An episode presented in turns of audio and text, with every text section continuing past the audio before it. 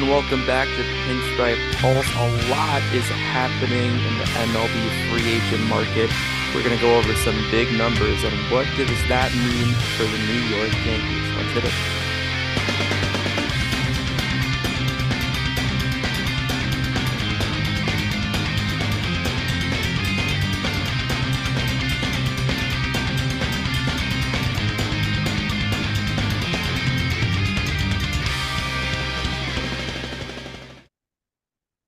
And welcome back to Pinstripe Pulse. My name is Liam. I'm joined by Jake. Jake, how's it going, man? What's up, Liam? Just a busy day full of packing because I'm uh, off to Europe for a nice little excavation for the next three and a half weeks or so. So, figured we'd get a few episodes in if we could um, right before this departure. What's your itinerary for our non-existent international fans to to meet up with you over there? I know we've got a big European market, but um, I'm flying over to Barcelona for seven days to start uh, tomorrow. And then from Barcelona, I'm meeting my family in Brussels. And then we're driving over to um, Bruges. And then we'll be in Bruges for pretty much Christmas. And then from there, we go to Paris. And then we'll be in Paris for like Christmas, New Year's. And then from Paris, we'll go to London. And then that's where I cap it off. Nice. When we get big, we'll host some uh, host some events next time we have a trip over there. See, do some meet and greets. I'll do some scouting for pubs. Maybe. How was your day at the uh? How was your day at the Ottavino, uh, lab in Harlem? Dude, what a treat, man! He is so cool. So, um, little backstory: we talked about my buddy Alex Katz before. He's um currently an unsigned uh, free agent uh, minor league pitcher at the moment, so he's looking for a team. And in the off seasons, he trains over at Ottavino's pitching lab, which is based in the city. It's straight up a makeshift, fucking like little abandoned building essentially that he turned into this awesome like. It's literally what it sounds like pitching lab. So it's got you know some high tech gear in it. Um, he can track you know TrackMan, uh, Rapsodo, all that fun stuff. So I got to go over there yesterday. It was my third time total. Um, I think the last time was back in March, so it was like right before the lockout. Uh, this time was really fun though, just because everyone was kind of slowly but surely getting into that early ramp up phase. So like everyone throwing maybe like forty percent capacity, fifty percent. Um, but the ball was humming, let me tell you. And uh, Ottavino was, like I said, awesome, and he's a really cool dude, and you know, got to meet a few other guys around the league. So fun time. That's great. And if you want to, uh, if you want to see what a New York City, uh, born and raised MLB players pitching lab looks like, uh, make sure to follow Jake on Instagram, and also you can find Jake on Instagram by following us at Pinstripe Pulse Pod uh, on Instagram at Pinstripe underscore Pulse on Twitter. Um, we post stuff on the stories to keep up with the news, and we'll post when we post content and everything. Um, so make sure to give us a follow, share it with your friends and we're pretty active there. We've been getting more active on Twitter. Absolutely. Um, you can find me anxiously um, just retweeting everything Passan and Rosenthal say like remotes to the Yankees. yeah. I'm gonna start trolling more in the comments. I heard that's how you get uh if you're like the first or second reply to those tweets. Yeah, uh, that's how you get throw, some follows. we need to throw lasagna in our our name too, because apparently that's big in uh, Yankees Twitter lore. Supposedly. Supposedly we'll see.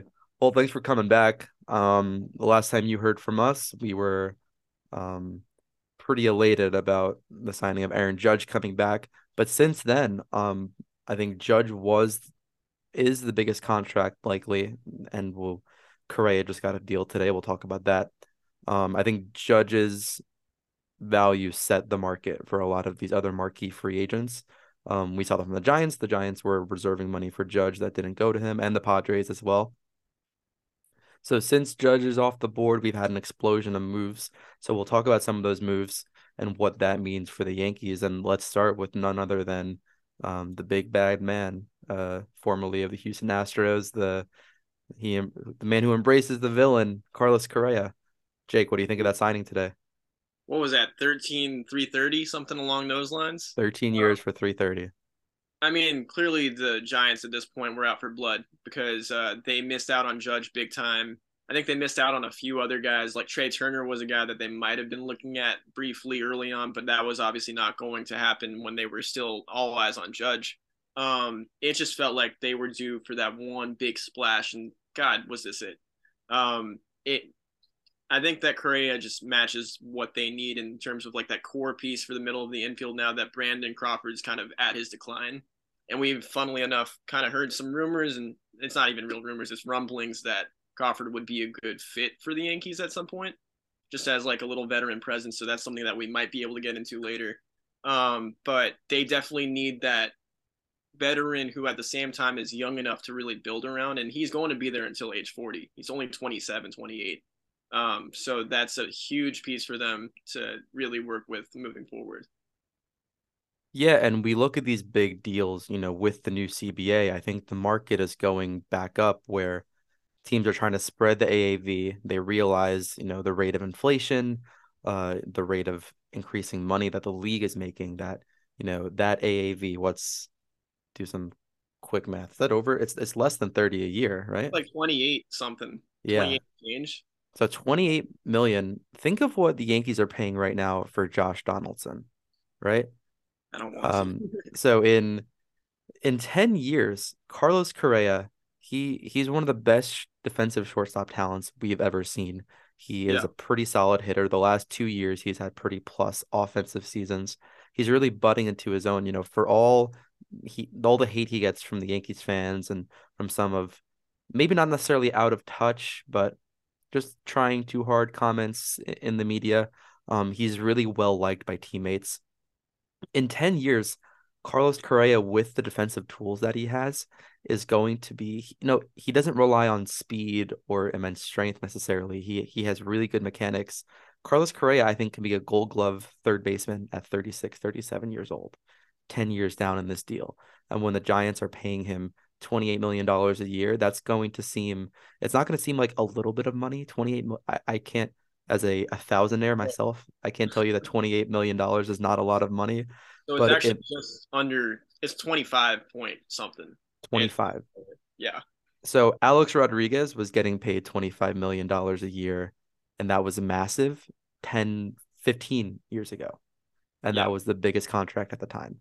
I think Carlos Carlos Correa doesn't have the high end potential of A Rod, but in terms of being a solid contact hitter, um, someone who can hit anywhere between one and I mean he can hit anywhere between one and nine, obviously, but one to six in your lineup and be a, a plus wherever he's put, maybe not the fourth hitter in terms of power. Um, this is a rare time where I really like the entire duration of this contract. And credit yeah. to Correa for for betting on himself last year, taking that short, you know, one year deal with Minnesota. And I kind of feel bad for teasing Minnesota with the thought of this guy long term. But um, especially yeah. San Francisco is ready to spend. We talked about him with Judge being big players. Um, them giving out that contract, I like the fit for them and for him. Absolutely. And like the thing is, Minnesota was really pushing hard for him to come back. They did love him there and they did really see him the same way that uh, the Giants did but I think that the Giants really kind of flashed their teeth with that uh, judge offer. And from that point on, it's like pretty evident that once you make that big of an offer to a player, you can't just go the entire offseason without matching that for someone else. Because if you do that, then you are leaving your fans with immense disappointment that is going to linger for a long time. As Yankees fans, we've definitely felt that before. So this was an essential move for them. And I think that he is overall, because you said he's an athletic, dynamic um, infielder who, honestly, his bat to me reminds me of slightly less pop, but this guy, like, let me know what you think about it. Um, Adrian Beltre. Yeah. That type That's of less home run power. Yeah. Um, but yeah. Solid like 280 hitter, you know, 285, mm-hmm. 850 OPS. I'll take that any day of the week. Um, so he's going to be a very, very strong piece for them for a long time. Correa's career OPSs in full seasons. Um, 2015, 100 games, 135 OPS plus, followed by 124, 155 asterisk on that 2017 year. We'll see. Um, he was injured for a lot of 2018 and 2019. Um, in 2020, he had a bad year, but then he another resurgence 131 in 2021 140 last year in 136 games with minnesota he was really good i i think um you know uh, jeremy pena the current shortstop for the astros talks about Correa being like an essential mentor for him in spring yeah. training, um, in in a lot of the the off season, like bringing him out to work on his glove, and obviously it worked with with Pena. Um, I like this investment for San Francisco, and like you said, um, you know, Judge set the market, and the Giants showed their hand. And when Scott Boras is your agent, and you have teams openly bidding on Aaron Judge, um, it's hard to it kind of blew the Twins out of the water with what the Giants showed they could do and what Boras goes to them and says, "You have this money, why don't you spend it on my client?" And that's where we can pivot to Xander Bogaerts, going yeah. to the San Diego Padres, another big shortstop who where the Padres blew the next team, especially the Red Sox, out of the water with that deal.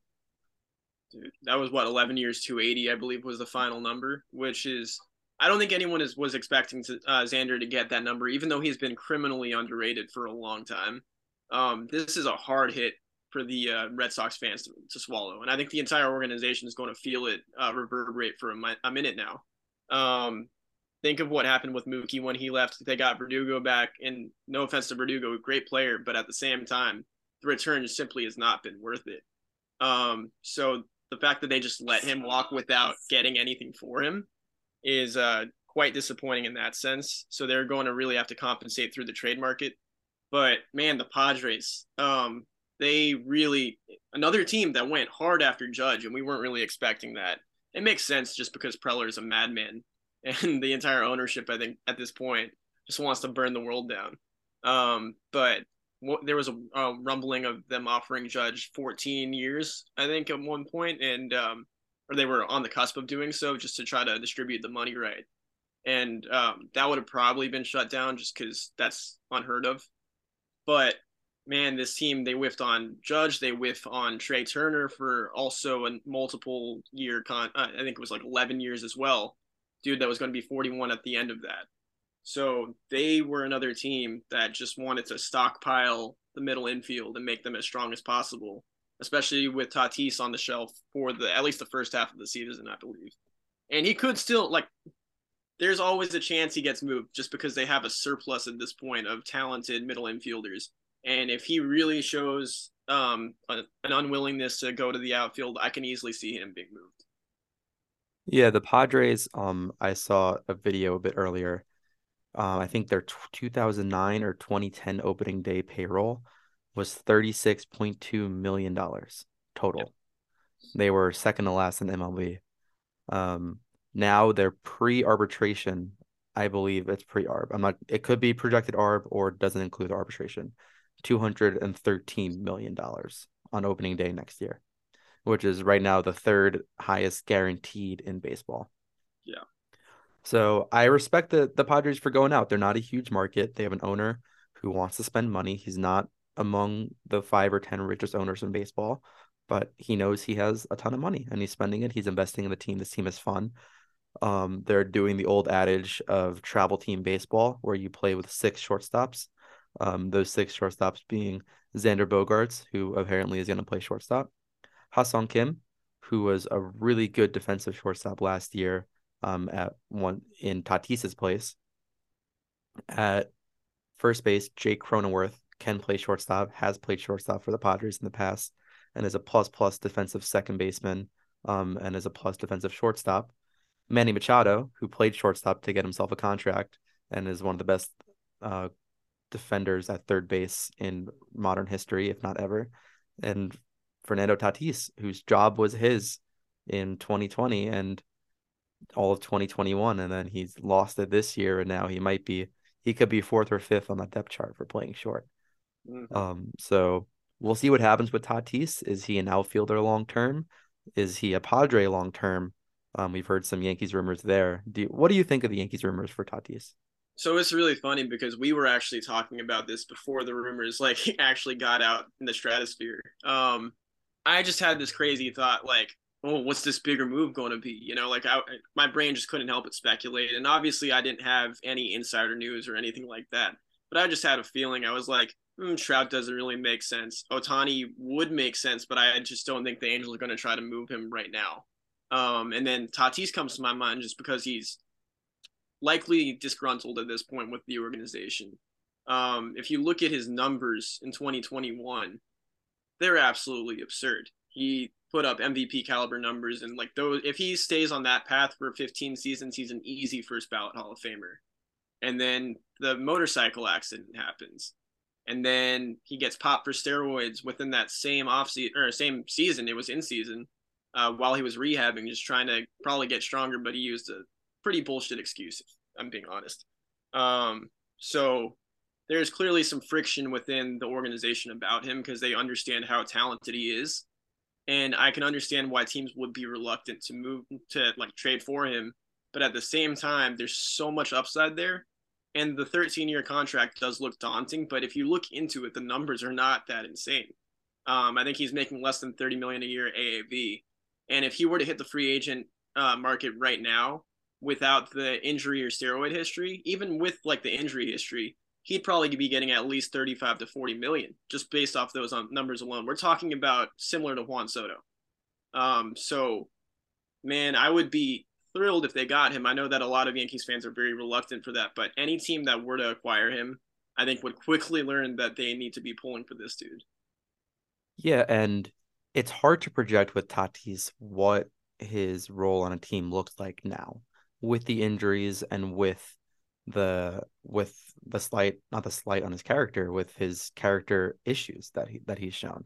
And those character issues being um no not that he's a bad person necessarily but it's a lack of professionalism in terms of um knowingly or somehow circumventing your team doctors or whatnot to take um allegedly unknowingly performance enhancing substances right? So whether he was intentionally cheating or he was being uh, dumb and reckless, um, he he violated the rules, as well as not respecting his body or his contract and and doing something that a person who a professional athlete who works and needs to covet their body even as a young person can't do getting paid that much money which was riding a motorcycle um also apparently his apparently his brother is in tough condition so prayers out to the Tatis family.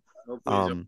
yeah, but but but going back to Fernando Jr., I mean, I I can't give him a pass on any of this stuff because I understand, um, I understand people who come from humble means, who come from no money, and then elevate to this level of stardom and being rich that they don't necessarily mature properly.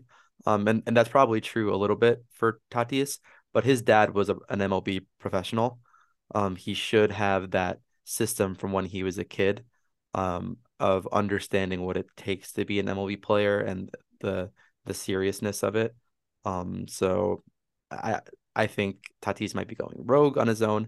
I know before that, part of the reason the Padres can spend so much money is because them being a small market. Tatis was the second or third highest selling jersey in MLB for a good two years. You go to the MLB flagship store in New York, yeah. There was there was Judge jerseys up number one, and Tatis were the, the second most being hung up around. He he is a premier face of baseball in the league before this the, year. The marketing was insane with him, and then I think I'm pretty positive he lost his Adidas uh, sponsorship as well. So yeah.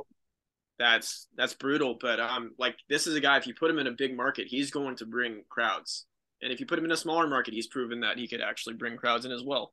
So this is a guy that if you spent if you're afraid of spending 300 million for 13 years with him, he's going to make all that money back for you in the first 6 years. Like easy. Yeah. And the thing is with Tatis, you know, in New York, it could be an issue, but look at guys who have had that kind of um and there was no PD, PEDs on their end, but this kind of persona, you know, Manny Machado and Bryce Harper specifically come to mind of being these young um you know a little maybe a little aggressive, a little bit reckless on the field, off the field, um, when they're younger, and they've matured into being massive leaders for their teams. We we seen them, um, you know, really be like that veteran leadership on these teams making deep playoff runs. You know, in this past postseason, it was evident for both Harper and for Machado. Um, you know, we saw at the end of last year, Manny Machado uh, giving some lip to Tatis, you know, telling him to get his head out of his ass, basically and not sulk. Like you're you're the best player on this team. You're the best player in the world. You know. Um. Yeah. So I I don't think I think teams should try and strike now, specifically the Yankees, because I think his value is as low as it will be ever again, and I think it's a quality investment. So that's what I'm saying. We don't Like we don't know what the free agent market's going to look like in 2028 when I think he has his like first opt out. He might have an opt out in 2028. Um, what if he at that point has turned it around completely and he's looking like an Arenado or a Machado or a Harper? What's he going to get AAV at that point? 45 million? We have no clue what that kind of inflation is going to look like. So you might as well get him when he is low. And even though it it's it looks high right now, it really isn't. Yeah, for sure. What do you think of another potential trade piece for the Yankees that we had floated and, and you specifically were on for a while? Um, Sean Murphy, formerly of the Oakland Athletics, going in that three team deal to Atlanta. Um, that song "Given Up" by Linkin Park that comes to mind because um, what are they doing, man? Like they had apparently a much better offer on the table from the Cardinals. I forgot which prospects were involved, but it was some high end ones, and the Cardinals actually have a good farm system at this point. Whereas um, what they gave up from the Braves standpoint, like the Braves got back a, fantastic, probably top three catcher in the league behind Will Smith and Realmuto at this point. Um, the metrics on Murphy on every end are outstanding. His numbers are only going to get better going into a batter friendly park because um, he was playing in Oakland, which is not a great place to play offensively. This is a dude that could easily hit you 20 to 30 homers a season with like 90 to 100 rubies and 840 OPS, 900 OPS even on a good year. Um, you're looking at maybe like a Jorge Posada like player with better defense. So that's crazy to think of because he's only 27 years old.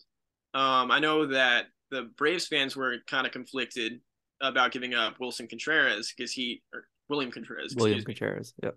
Because he is a younger dude and he's had one really good season under his belt, and I understand that, but we've seen a really young stud catcher ourselves firsthand, named uh, Gary Sanchez, start off really really hot, and his defense just simply couldn't keep up, and then once his defense started to suffer, his bat started to suffer so there is a trend with certain guys like that where there's a lot of upside, but there's a lot of risk as well in keeping that type of guy on the team. And I'm sure William was a great clubhouse guy. That's what it sounds like. He was a gem for the team, and the, the fans really um, were endeared to him. But at the same time, man, like Sean Murphy is the way to go if you're looking to build for the future and the immediate present as well. And I think pairing him in the infield with a Matt Olson, because they're around the same age, is going to be a fantastic core to build around for the next few years. I'd expect a contract extension within the next two or three months for about five to seven years, easy for uh, Murphy. Yeah, I wonder what they do with that because he has a few years of arbitration still left, so they can get decent value. Yeah, till twenty twenty five. Yeah, and and you say building for the present and for the future. It seems to be that's always the Braves' mo, right? Mm-hmm. Like I I saw some some people on Twitter, um, and some people on Twitter don't necessarily represent the Grandice thinking, but they weren't being dumb, but they were asking, hey, like the Braves had a pretty good situation with d'Arnaud and Contreras, you know, why go for Murphy here? And I say in baseball, you have to upgrade anytime that's available to you on a good deal. The Braves did not give up a lot in this deal. Like you said, William Contreras, great hitter, great rookie season. He made the All Star team for the NL as the backup DH, and he ended up starting because of the Bryce Harper injury. Yep. But the NL, like the CBA was ratified in February. Mm-hmm. So the National League hasn't had time to go full throttle on signing guys to be DHs. You know, it's been kind of just an extra utility piece, you know, your your yeah. ninth hitter, basically. Mm-hmm. So Contreras had a really good season, but um how does that fit into the the catching element? They preferred d'Arnaud in every big game in the playoffs. He caught every game for them in the playoffs. I don't think Contreras got behind the plate in the postseason. Even the Braves had a short run, granted, but um, and you you need to have that elite defensive ability um to be a, a prolonged catcher in this game to go 100 to 120 games. Sean Murphy has the bat and the defense that you can put him behind the plate for 120 games the best on the market at his age, at his availability. I can think of JT Realmuto being more um, well rounded. I, I, would say maybe there are better catchers overall, but Sean Murphy at his age, at his controlled level for the Braves, perfect deal. I mean, his defensive metrics too are comparable. Like they're respectfully comparable to um to our guy Jose Trevino, who we love. We absolutely love Trevino, but there's no denying that you're upgrading on all cylinders when you bring in a bat like that because there's only upside at that point.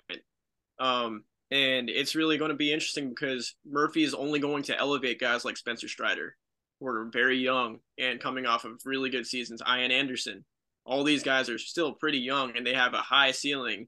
And having a good play caller behind the plate who knows how to call pitches the right way and knows how to work and adjust on the fly with pitchers if they're struggling. That's going to be huge for the Braves. They're all they're already at a good point with their pitching. It's only going to get better because of this move. Yeah, and to bring it back to the Yankees, which is what we're here for. Yeah. Um, people also on Twitter, you know, we're talking about the Sean Murphy trade. When we did our show, I nixed the trade. Not I didn't nix the trade. I went away from it just because of the money constraint. And I think we're seeing signs more and more that the Yankees are willing to push the boundaries of that money. And Sean Murphy is controllable. Jose Trevino um, will not have another offensive season like he had last year. That is his ceiling. So he's a great defensive catcher. But if we had both Sean Murphy and Jose Trevino, I think both of them can play 100 games between, I know that doesn't add up as catcher, but if Jose Trevino plays 90 to 100 games at catcher, Sean Murphy plays the other 60 to 70 and then DHs, that is an elite catching tandem.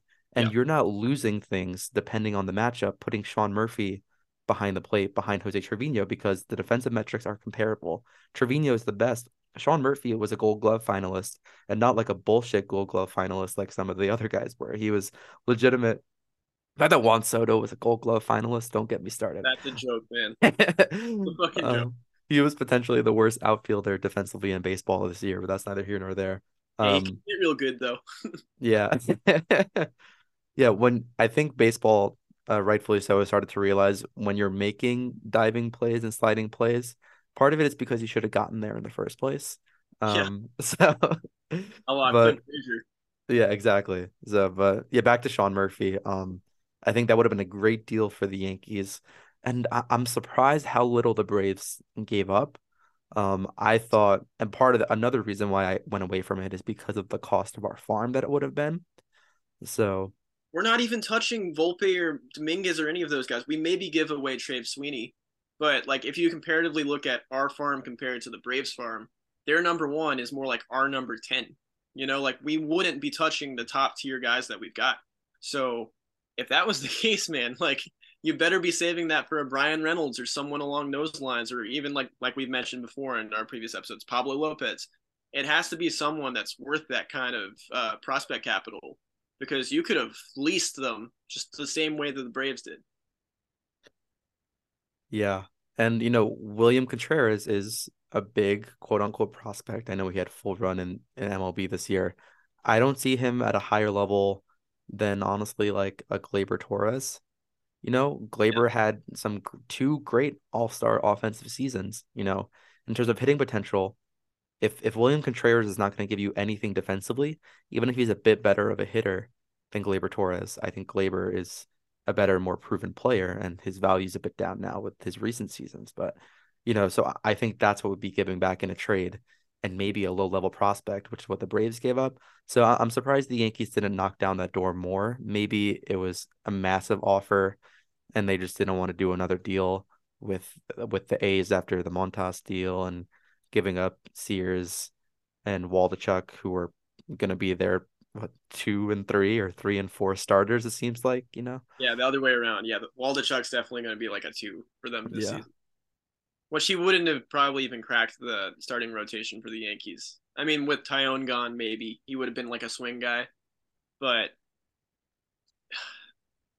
if I'm an A's fan, I'm like, what are you doing, man? Just if I'm an A's fan, I'm not. I'm moving over the Bay. I'm moving over to the Giants, man. Because like, why wouldn't you? You've got uh, stud shortstop there for the next 13 years. Meanwhile, your highest paid player is probably Tony Kemp right now. He's their leadoff hitter he is. That's terrible. For sure. Yeah. Um, they flipped the lineup and didn't do anything to actually make it better. Serious over under 55 wins for Oakland. Under. Under 45. I want to see 46. like a nice They- even number. If they go under 50, I legitimately think it is grounds for for commissioner and the owners to take the team from the ownership group. Absolutely. Um, I think this is a, travesty is real dramatic. It, it's disrespectful to a competitive business yeah. to not be competitive intentionally. They're like it is a business, but what other businesses don't try and have a successful product that Yes. aren't multi-level marketing schemes? Like Mhm. ultimately, you are there to make money, but the part of the goal is to have a successful product. Or or you're literally scamming or like it is fraud. It is fraud if you just try to make money and do not put out a competitive or quality product because you're taking money from people. And I credit the A's fans who are not going to games, who are not watching the team because you cannot reward them with this money because they're they're not putting out a winning product. This is a it it's it's so disrespectful to the game. Um Yeah. and also like bor- borderline I don't know the business legalities of it. I'm sure It's it's, very fine. gray area. Yeah. I mean, like business 101 or accounting 101, you generate revenue by bringing in a lot of assets because they generate you revenue naturally. That's what they do.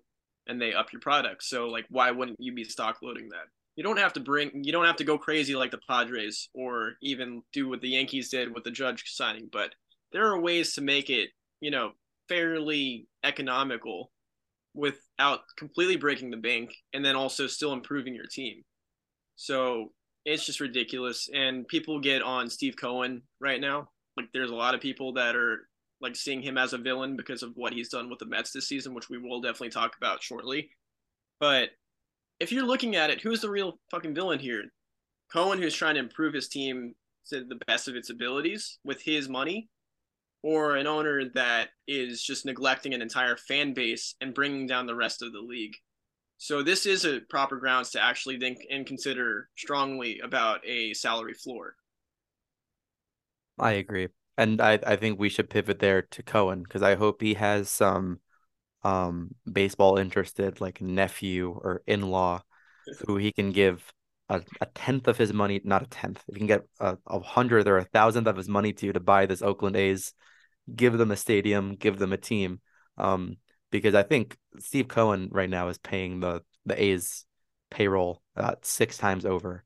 Um, Kodai Senga from Japan, David Robertson at a one year, $10 million deal, Brandon Nimmo for a long time, um, Jose Quintana, and Justin Verlander. We didn't speak about. I know what happened before the judge signing. They're Sure. going big. Oh, go ahead. Sorry. Oh, no, go for it. Uh, like so, it seems like with Senga, they made him kind of the uh, pivotal long term, if you want to call five years a long term contract for pitching.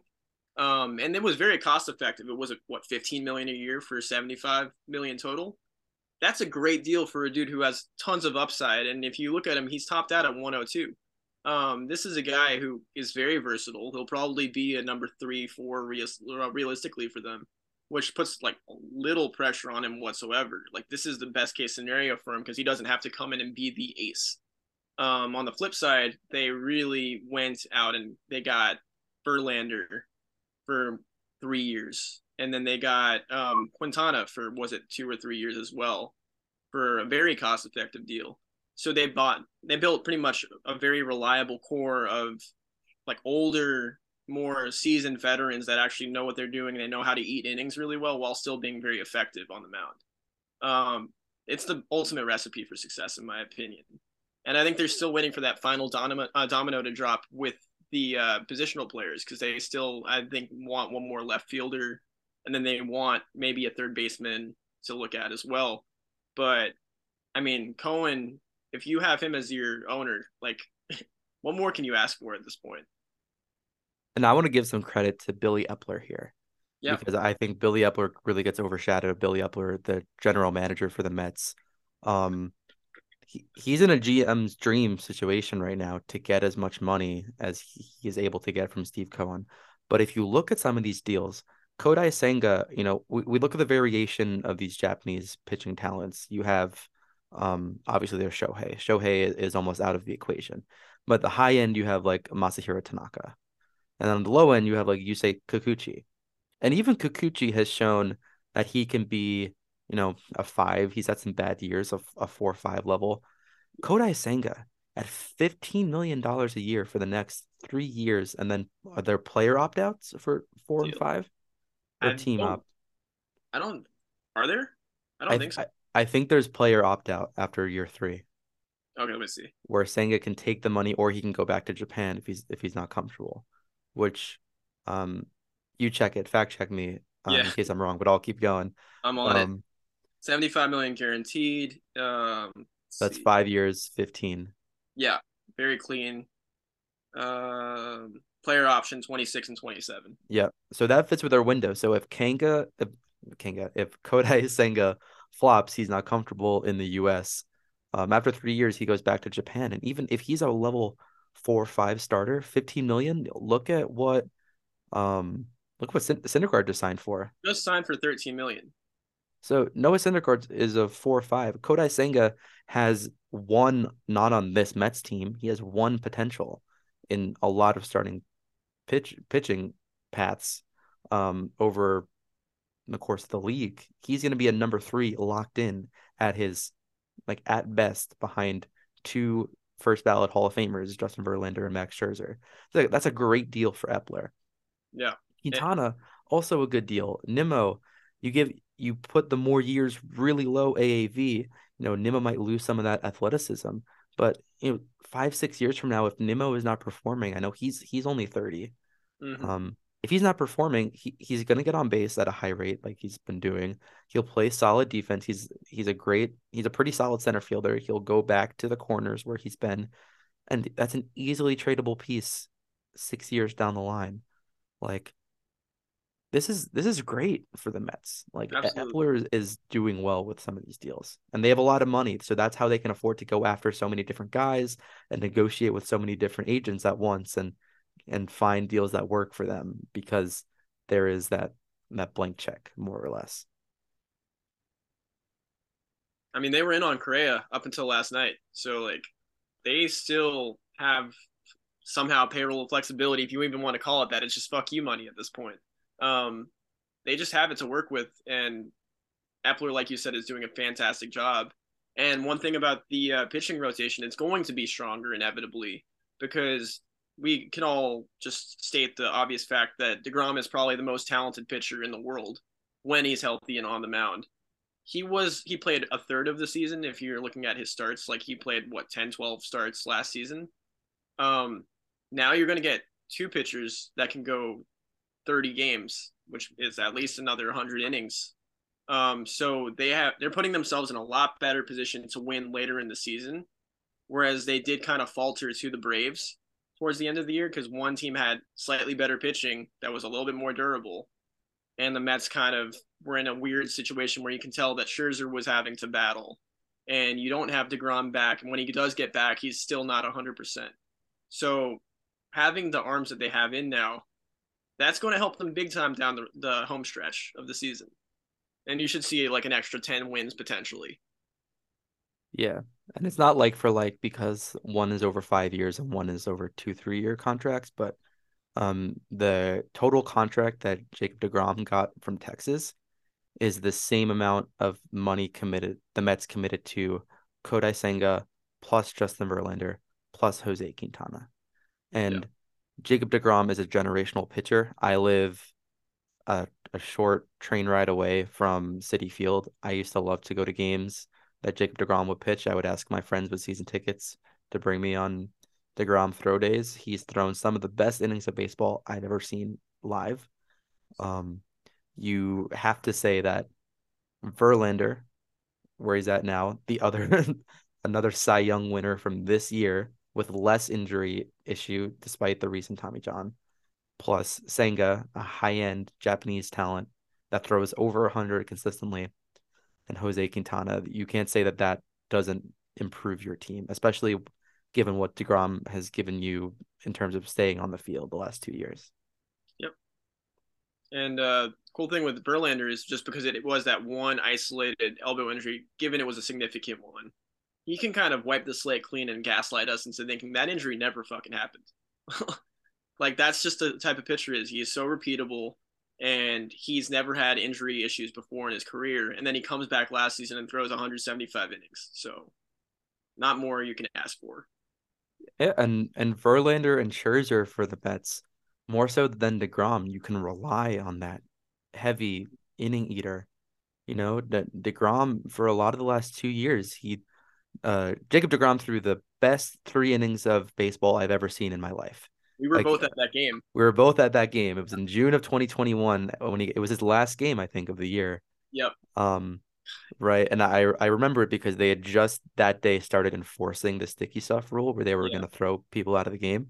DeGrom went three innings, eight strikeouts, perfect. Um, and he came out, he came out in the third inning and he went straight down the tunnel. We and we saw from our seats, straight down the tunnel into the locker room and my friend Ray, shout out to Ray, works in uh worked at the time in the Mets clubhouse, and we we shot him a text, and we're like, hey, like, what's the what's the deal with Jake? Um, and Ray's like, I can't say anything, nor that I know anything, but he's like not happy. He was like screaming. Um, and so a lot of his starts around were like, oh, is Degrom gonna go five? Is Degrom gonna go six today? Um, Verlander and Scherzer can give you. All right, today they're going seven and playoff game they're going eight. They can go nine. You know that that's what they can provide you. That Degrom, despite all of his talent and how great he is, has not been able to give you since 2019. You're going from Kerry Woods to Nolan Ryan. Exactly. It's easiest comparison I can make. Yep. So a few other pitchers that uh, were floated around for the Yankees uh, back into the rotation um, off the board. Uh, Ross Stripling, to the Giants, Chris Bassitt over to Toronto, um, as well as Sean Manaea. Uh, what do you think is the biggest loss for the Yankees there? I mean, I don't think they ever were in on this guy, but I really like what Bassitt did last year just because he was such a reliable arm. He pitched over 180 innings, and that immediately is going to earn you like a contract of at least 15 million a year at this uh, market rate. Um, and he did that. He got 21 a year AAV and um, that's huge. He had a three four two ERA, so this is just a consistent back end guy who ended up being more of a three for the Mets just due to all the injuries, um, even a two at times. So he showed that he can pitch in New York City. So that might have been a loss that we didn't even really look into, and I don't think the Yankees even kind of cared to look into. I don't think he was ever on the radar because Rodon is the ultimate target there. Um, whereas on the other hand, you've got Manaea, who's kind of a reclamation project because he did have such a bad 2022. He was not good. Um, but 2021 and even last, uh, yeah, I guess 2021 after the end of the season, we kind of had a feeling that he might have gone to the Yankees in a trade from Oakland. Um, it was either going to be him or Montas, and obviously we ultimately ended up with Montas, but um, we thought Manaea was maybe the more consistent, reliable one with less injury history um, that could just eat innings for you, which he can still do. But um, we ended up getting Montas, who we all have our opinions about that trade now, and like in hindsight, didn't end up that great. But um, there's not much you can do about that. Maybe trade him, but I mean, he gets three years um, AAV and ends up with 26 million a year. I'm pretty sure. So solid deal for a guy that can potentially re reacclimate his job and um, reaffirm that he is a decent starter. And then on the other end, you have the same exact value and years for Ross Stripling, who's a guy that we drafted in our player draft. And he was a, such a low key um, pitcher and just a starter for the Blue Jays last season, where he was a low three guy. And I think he had about 130 to 140 innings. It wasn't a crazy number, but it was enough to like really kind of get him over a hump at one point because they did struggle keep in mind when the Yankees struggled throughout that big gap, they were losing a lot of games too. That's why they never recovered ground on us. So I think by um, you know, the Giants ending up scooping him up, that effectively hurt the Blue Jays in a little bit of a way because he was such a reliable arm for them. Um, Stripling, I thought might have been a sneaky little move if the Yankees did miss out on a Rodon. Um, might be a good guy to bring in as like a three or a four, especially losing time uh, JMO. You know, so it sucks that we don't get him, but at the same time, I don't really think he still fully was a key target for the Yankees in the first place. I don't think they ever fully looked at him. Yeah, I think I lean toward Ross Stripling as that value piece. Um, I would hope, like you said, I think really all the good, valuable starters are are off the board now. Um, and I think that means that we have to go after Rodon, and I think we want to go after Rodon. Um, with Bassitt, I never really liked that fit as much for the Yankees, just because I don't think Bassitt has Cy Young potential or number one potential. I think he would be a number one for some bad teams. Um, he was really serviceable for the Mets, you know, as that number two uh, throughout a lot of the year when Degrom was down. Um, but I think the money always seemed a bit big, you know, and in terms of what Rodon is is demanding on an AAV value, um, you know, Bassitt got about 21 or 22 million. 21 on the dot. 21 on the dot. And Rodon uh, at the high end is looking like 30. Um, yeah. I do think there is a 9 million difference, a good 9 million difference between Rodon and Bassitt for sure. And you look at the objective of what the Yankees are trying to do. Um, you know, our our series this year, um, in the playoffs, we won two Gerrit Cole starts and a game five at home. End of list.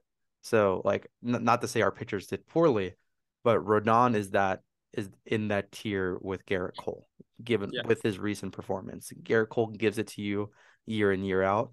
But I think for the Yankees to really make a difference, I like I would rather spend 30 million on a guy who has that high end dominant potential. Um, because I think that the nine year the nine million dollars extra you spend on him has a higher payoff in terms of the team's objectives. So that's where I, I always liked uh I I didn't really like the Bassitt trade. I always obviously prefer Rodon over all of these guys. Yeah. Um Manaea's inconsistency scared me. Um, especially given Montas. Like I, I know it's not the same person, it's it's different scenario, but Oakland might have tapped into a level of comfort, but he even showed a lot of struggles towards the end of his time at Oakland and as well in San Diego. He was solid. Um, Ross Stripling, I always thought was a good deal for the money he was getting. You know, Manaea was getting high money for that high end potential that he showed before. Um, Stripling never had that, you know, number one, number two kind of stuff. But last year, he was sneaky really good for the Blue Jays, had some really good stats. Um, we obviously saw him a lot more than most pitchers, and I would have I would have loved him sliding in as our number four, number five arm. Um, to have him and Montas, like if Strip if Montas goes back to being good and Stripling's our number five, I think that would have been perfect. But let's just shift everyone down. Let's get Rodon number two, man.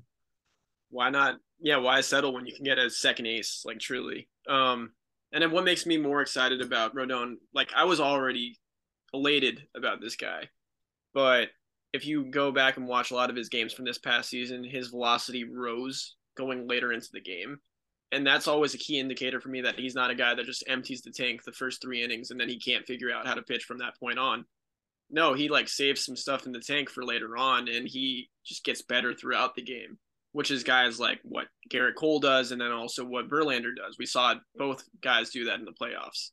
So that's just something to be really excited about. And um, yeah, I think they've been just saving their money for that big splash because they could have settled for one of these guys that would have been a four or a three or a five. But at the end of the day, it's like, why do that when you can actually get a fortified ace? Yeah, and that um that increase in velocity towards the end of the year, towards the end of the game, is really healthy for a starting pitcher. Like that is something not necessarily improves their health, but kind yeah. of demonstrates their health and their comfort. I mean, um, so yeah. in terms of a postseason performer, like you want to see that level of pitcher.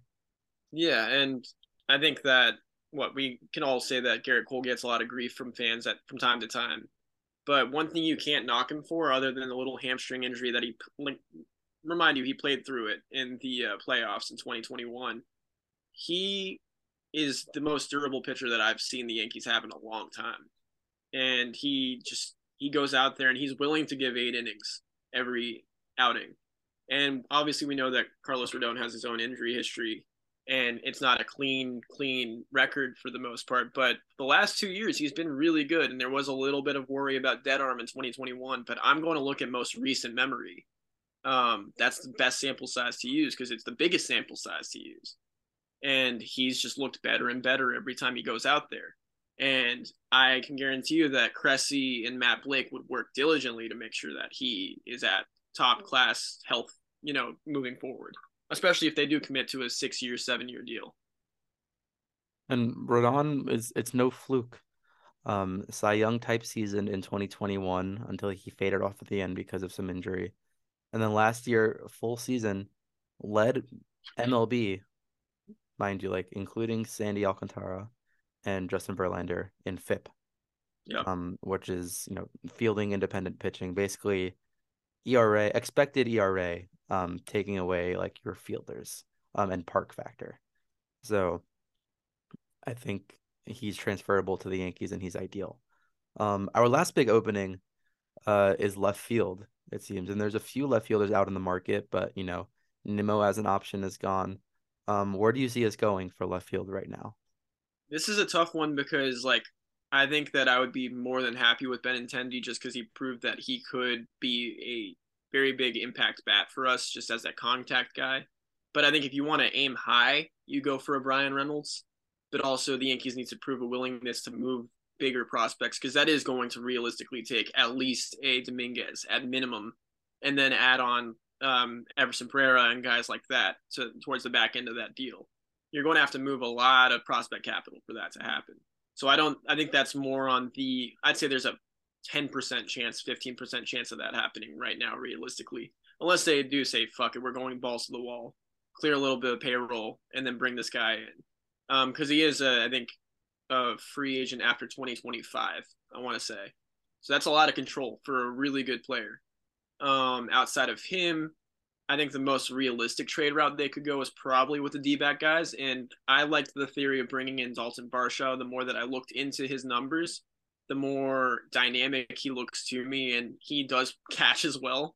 And rather than having to rely on Ben Rortvedt, who really hasn't proven that he, he didn't, he literally didn't prove that he could stay on the field at all. He never made it to the field. Um, so I'd rather platoon Trevi and Varsho, honestly, and still get production offensively. Who this guy can move over to left field at any given time and still steal you 16 to 20 bases a season. Um, and he's got potential pop from you know like in Yankee Stadium. He, I think his power numbers would uptick. Um, he does strike out quite a bit. That is a red flag. Um, but I think him, you know, like that makes a lot of sense. Or even like a Jake McCarthy, who's more on the other side of that spectrum, where he's a more high contact guy. But if you look at his metrics, um, baseball savant's not too kind to him other than sprint speed. yeah. So it's but he is a lefty bat, so like I could see them seeing him as a project, you know, and it's like a better version of Tim Locastro essentially. Um, so I don't hate that necessarily. I would want to see what you can give up, and like if you're really going to go all in on a trade with the D-backs, see what they're listening on with uh, Zach Gallen. I don't think that it's a guaranteed lock that he is going to stay there forever. Um, so if you could try to get a Gallen in that, you get a two in your rotation through the trade route, and then you get a decent left field option as well. Um, that's a really good scenario that I think is more realistic, honestly, than anything else. Um, another option is they bring in a Michael Conforto for a year as like a reclamation, you know, proven deal, which is potentially possible because he's a Boras client. So I could see them going for Rodon and him, and they'll probably get a decent, what you think, maybe like 14, 15 million a year he's not going to make the qualifying offer, even though a healthy Conforto easily makes the QO. I would think 15. Yeah. Yeah, something like that, which isn't bad at all. But it's like really like they'd have to start clearing payroll for these types of moves to be made. You think he's looking for over a year? I think I don't know. I think that he might follow in uh, Bellinger's footsteps because Bellinger turned down a lot of multi-year deals, and even uh, Syndergaard did it. This, I mean, I know pitching's different, obviously, but um, these guys are getting three to four year deals that are more team friendly, I think. Yeah. And um, they just, I think these guys want to prove that they're still young enough to hit the market again running. And what's the market value going to look like next year? Because it's we already saw a big inflation this season. Um, so I think that's a very potential. I, it, it's still like lower tier in terms of I think possibilities, but it's still viable. And then the last one that has been brought up is trading with the Twins for um, Max Kepler, who he had one really good power season in 2019. I think he had 36 homers, 90 RBIs, but he's kind of fallen off ever since that point and been at best a below average player. Um, but I wouldn't put it past the Yankees to make that kind of move just because that is a very Yankees move. Um, we've seen stuff like that before from them, and maybe they strike gold with it, but that's like kind of a worst case scenario for me if I'm being honest. And then one more one if I'm like trying to aim bigger, like real big, because they were talking about the big trade or the big move that the Yankees got going on that's bigger than Rodon. I think it could include maybe the Brewers for a Christian Yelich because that is a huge contract. And I don't remember what the exact AAV is, but it is under 30 million. Former way under. Yeah, way Super under. team friendly. Mm-hmm. I think it's like 23. Exactly. So this is a guy who's still a slightly above average player, even though he fell off. He didn't fall off quite the same way that Bellinger did. Um, so he does provide value, and he's a good defensive player. But the question is, like, how much would that cost, um, prospect capital wise? And then on top of that, can you pair him with like aim high, baby, Devin Williams, or you know, one of their starters like a Brandon Woodruff? Like, if that's potentially like in the mix, I say you go that route. But there's a lot to consider there. So, what are you thinking though? Yeah, I'm I'm more pessimistic on um a long term long any more than a one year free agent deal right now. And I think it's because the Yankees are in on Rodon and kind of honing in. And I think at this point, looking at the market, they're more comfortable. Okay, we have Hicks. We're fine with our comp with our platoon combination of Hicks, Oswaldo Cabrera, and then when Giancarlo Stanton plays the field next year. Um, like we would rather upgrade this top level pitcher than have to shell out like a 15 million over three years for Benintendi, um, or whoever or or Nimmo long term, and then Honestly, take yourselves out of that. So I think Conforto, the one year deal, I kind of like because it matches the timeline of, of some of the kids if we're not going to trade them away. Yeah. Um. Then in terms of the trade pieces, I think Bryan Reynolds is going to cost a lot, though I do like him, it really depends on what they're willing to part with. Um, Dalton Varsho is interesting just because I think it would be a funny roster move for the Yankees to go Yeah. Trevino as their catcher and then Dalton Varsho as their backup catcher and Yeah. IKF as their third string, like ICE, you know? I mean, and I- then bring up Rortvedt as needed, you know, like part ways with Higgy. I love Higgy, but like Yeah. If there's an injury, like long term, you know, in game, you bring in Varsho or IKF if Varsho is like playing or vice versa. We love then- players who can catch. Yeah. Like why not? I think that would that would be a funny scenario. Even though Varsho's not good defensively and not not too great offensively. I honestly I like the Conforto deal. I would love the Christian Yelich deal. Um I mean, yeah, even for how he's performed the last few years, um, I'll take his his defense is is solid, and I think that he can find a porch at Yankee Stadium. Um, he can be really good potentially, and you know, being back with Giancarlo Stanton, who's a friend of his from back his back in his Miami days. Um, I looked up his contract, two fifteen over nine years. That's twenty three point eight million. yep. And he was still a 111 OPS plus guy last year. Yep. So it's not terrible at all. It's much better than we've had in left field. That's a very athletic outfield too, with Judge already there and Bader in center, and then you've got Yelich right next to him. Like, I honestly take that, especially in a playoff situation. And Christian Yelich as a seven hitter. eight hitter, I'll I'll take it before Murray like- MVP. I know his power's been down too, but like this is a dude who can like he hit 45 homers not too long ago or whatever it was. He could probably hit you 25, 30 jacks in uh, Yankee Stadium by learning that uh, short porch. Yeah, if if he does what he did in Miami before he was in Milwaukee, I think that's amazing for Yelich. I mean, he played center field when he was younger. Like he'll he'll be pretty solid defensively. His arm isn't great, but in terms of Yankee Stadium and left field, especially with Bader there, you're looking for range. Yeah, Um, and Yelich can can give you that more so than Hicks can, more so than even the athletic Oswaldo Cabrera can, just because he's not a left fielder. He's not an outfielder. The only thing that would suck about losing Benintendi is I I personally think that looking at uh, the contract that Nimmo got, I think he's going to get around six one twenty, like realistically, or like you know somewhere maybe between the qualifying offer and twenty million. um, just because he did have such an up year last season. And he is 27, 20. I think he's 27. So he's a young guy, and like if you sign him, if it's more than three years to me, it's not worth it on Benintendi. So the only reason that I like say that the selfish side of me is that I have a feeling that he would go to the Astros. So if he goes to the Astros, you have to counter pretty well, um, because they're going to get better by having that contact bat. It's just inevitable. So if you do that, like Yelich is kind of the perfect counter to that. Those fuckers. SOBs. Is Michael Brantley a free agent still? Yeah, he's another one who could go on like a two-year deal or one-year deal with an option. Yeah. Um, I think he's a bad option defensively for Yankee Stadium left field. Unfortunately, yeah.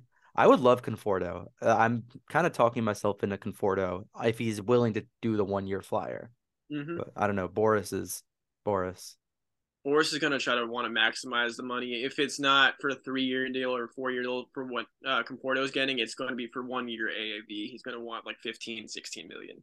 Yeah. Um, but yeah, it's it's an interesting situation just because like I think Brantley three years ago would have been a great option, but he got injured last year and he is like 37 at this point, so mm-hmm. 36. Um, and he's losing his, and it's the same thing with like JD Martinez is also a free agent he's going to end up on a team, but he is solely a one dimensional DH at this point. So if you're looking at only the bat, then it looks great. But beyond that, what are you going to do? Another option that we had last episode that's gone is Yoshida to the Red Sox, which I I find really interesting for yeah. them. Um, but I, I don't think it would have it would have been cool. You know, we we gave the Matsui comparison in terms yeah. of what they what he gives defensively and that hit potential. I mean, the Red Sox are paying a lot for him though, because it's five for a hundred, so it's twenty million a year, and then on top of that, they pay the posting fee, which is like an extra like twenty million a year or something, or twenty million total. So it's like five for one twenty, um, which it's a hefty penny for a dude who hasn't played in the league. I think he will do well, but keep in mind this is the move that they made while replacing their best bat or best contact bat at least with Bogaerts. Um, so it's it's really risky for that reason. He is youngish, but he's got plenty of experience in uh, NPB. But it'll be interesting where they have to go to because I think that they're probably going to get in on the trade market as well. And just as a Yankees fan, I'm always going to be greedy, and if I see them trying to make moves, I'm going to want to try to get that guy as well. So, Bogaerts' AAV was only twenty five point five. Yeah, like I, I I know it's the difference is literally like 150 million dollars because of the years. But do the Red Sox not think they're going to make that money with with Xander Bogaerts on their team long term? I genuinely don't understand it, and what also confuses me too, like they run it right now like a small market team is like just the vibe that they're giving off. But um, they tur- I think he turned down 30 million for a year. It was the extension that they tried to give him after the 2021 season, and like that just is an, a slap in the face to a dude who's been with you through thick and thin through the like rebuild and then also the championships. So that just really is a low blow from them in that sense. But they better have something up their up their sleeve in order to uh to get back in good graces with that fan base. That's for sure. Yeah. Chaim Bloom is probably on the hot seat. I mean, I'll take it. Fifth yeah. place Red Sox. So we have enough to deal with. Mm-hmm. All right, I think that's it for the effects on the Yankees end. Got anything you want to get in before we close? I think we're set on this one. Honestly, we we covered a lot. Yeah. All right, Jake. Thank you, my friend. Enjoy your trip to the lovely Barcelona. Um, thank you. Check in with all those players for me. I'm a big fan. You know, bring. I'll I'll give you some of the the inside tips walking around, maybe. Good, because I know absolutely nothing. Coming in blind. All right. Um, and if this is the last episode you hear before the holidays, uh, Merry Christmas, Happy Holidays, Happy Hanukkah to all those who were listening. Um, and we'll talk to you very soon. Yep. Hopefully, we'll wake up with a Rodon under our tree. So, of course, make sure to follow us along on Instagram to, to stay tuned with that. Look for us on YouTube and Spotify at Pinstripe Pulse Pod on Instagram and TikTok and Pinstripe underscore Pulse on Twitter. And we'll talk to you guys soon. Peace.